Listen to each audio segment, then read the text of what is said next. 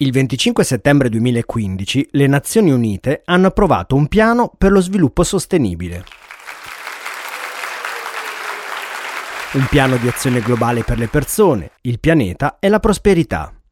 Ne avrete certamente sentito parlare, è noto come OSS, Obiettivi di Sviluppo Sostenibile, o in inglese SDG, Sustainable Development Goals. Oppure più semplicemente come Agenda 2030, dove 2030 indica la deadline per il raggiungimento degli obiettivi, il 2030 per l'appunto, tra otto anni.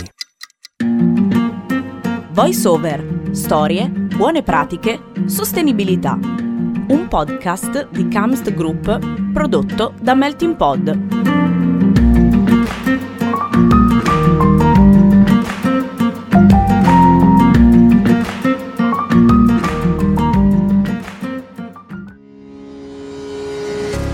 Io sono Massimiliano Colletti e oggi parleremo dell'Agenda 2030, del poco tempo che ci rimane per portarla a compimento e di come le imprese siano chiamate a intensificare il proprio contributo. Qui non possiamo scherzare sulla crisi climatica, non c'è permesso.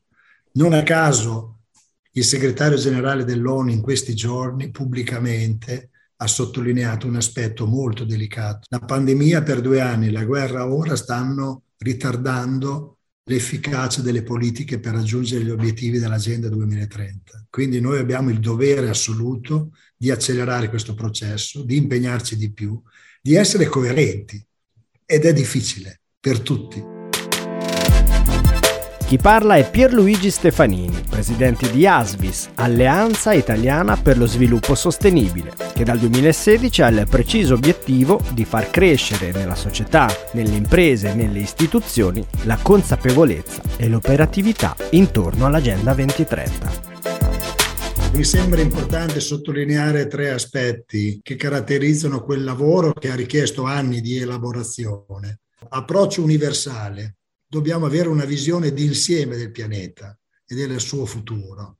Un approccio integrato, cioè sapere che se noi vogliamo rispondere al problema del lavoro ai giovani, dobbiamo farlo investendo nell'educazione e nella formazione, dobbiamo farlo attraverso politiche sociali e sanitarie che siano lungimiranti, dobbiamo farlo attraverso un investimento fondamentale sulla ricerca e potrei continuare. Terza dimensione è quella partecipativa, che vuol dire poi rafforzare la democrazia.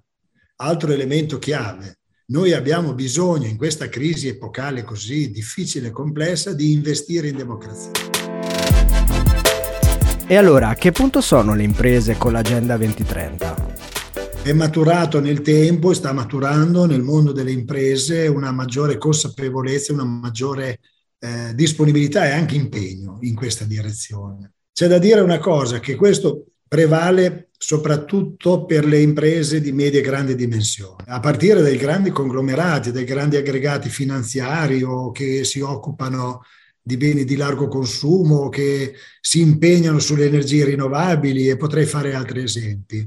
E dobbiamo lavorare nei prossimi mesi, nei prossimi anni per estendere, per approfondire, per coinvolgere in modo più diffuso le eh, diverse tipologie di imprese, quelle minori, quelle, anche quelle di un singolo imprenditore, quelle artigianali, quelle dei servizi, quelli che nel mondo agricolo operano attraverso una piccola impresa. Dunque, fare un lavoro di largo raggio usando le grandi imprese, perché questo è un altro punto chiave, perché ogni grande impresa ha a che fare con tanti fornitori di servizi, di prodotti e dunque Ogni grande impresa, se assumerà l'impegno di coinvolgere la rete dei propri fornitori, insieme costruendo progettazione condivisa e comune, beh, questa sarà una leva fondamentale.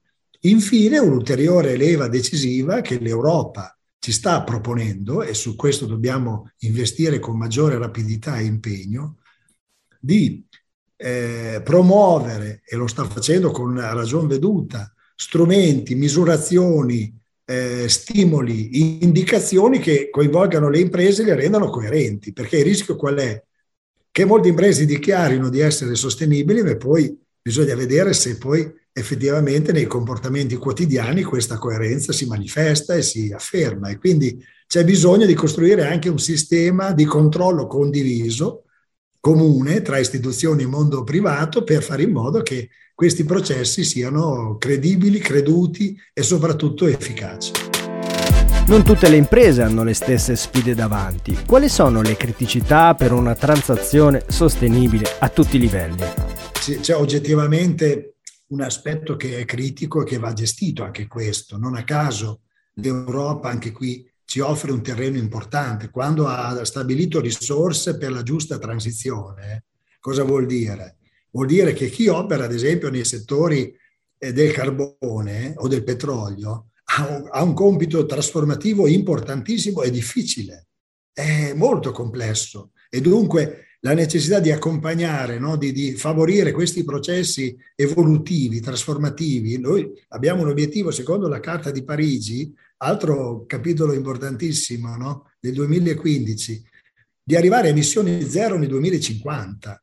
L'Europa poi dice di arrivare nel 2030 a ridurre del 55% le emissioni in atmosfera e dunque il processo trasformativo per questi grandi aggregati del petrolio, del carbone, e dunque faccio un altro esempio che, è vicino a questi. Nel 2035 l'Europa dice, e ogni paese è impegnato a raggiungere questo obiettivo, di eliminare dalla circolazione degli automezzi privati in tutti i settori quelli a combustione. Capite cosa vuol dire questo in termini di cambiamento e di trasformazione del settore dell'automobile? E dunque ci sono settori più esposti che hanno bisogno anche qui di avere stimoli, supporti, attenuazioni, mitigazioni degli impatti anche dal punto di vista sociale, perché il rischio è di perdere posti di lavoro e dunque bisogna trovare la risposta intelligente e giusta per favorire questa trasformazione. Gli obiettivi dell'Agenda 2030 sono ambiziosi e universali e tutti i soggetti in campo, i governi, le imprese e la società civile sono invitati dall'agenda stessa al punto 17 a lavorare insieme per il raggiungimento degli obiettivi.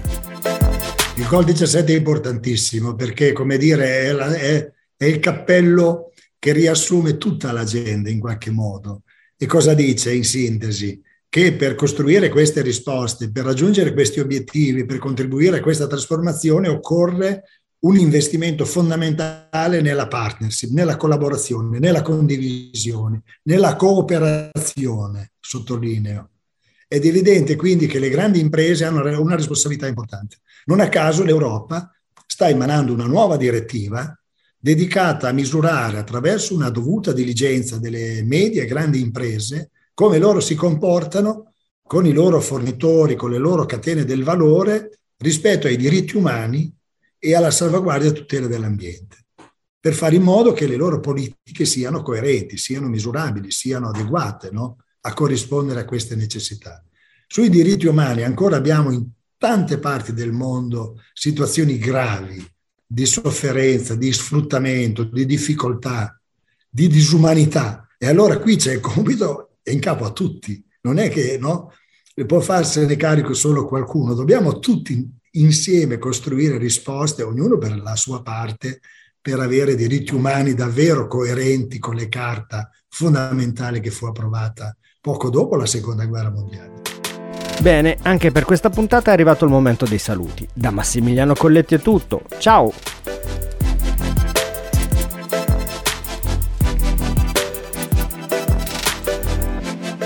Avete ascoltato Voice Over, storie, buone pratiche, sostenibilità. Un podcast di Camst Group prodotto da Melting Pod.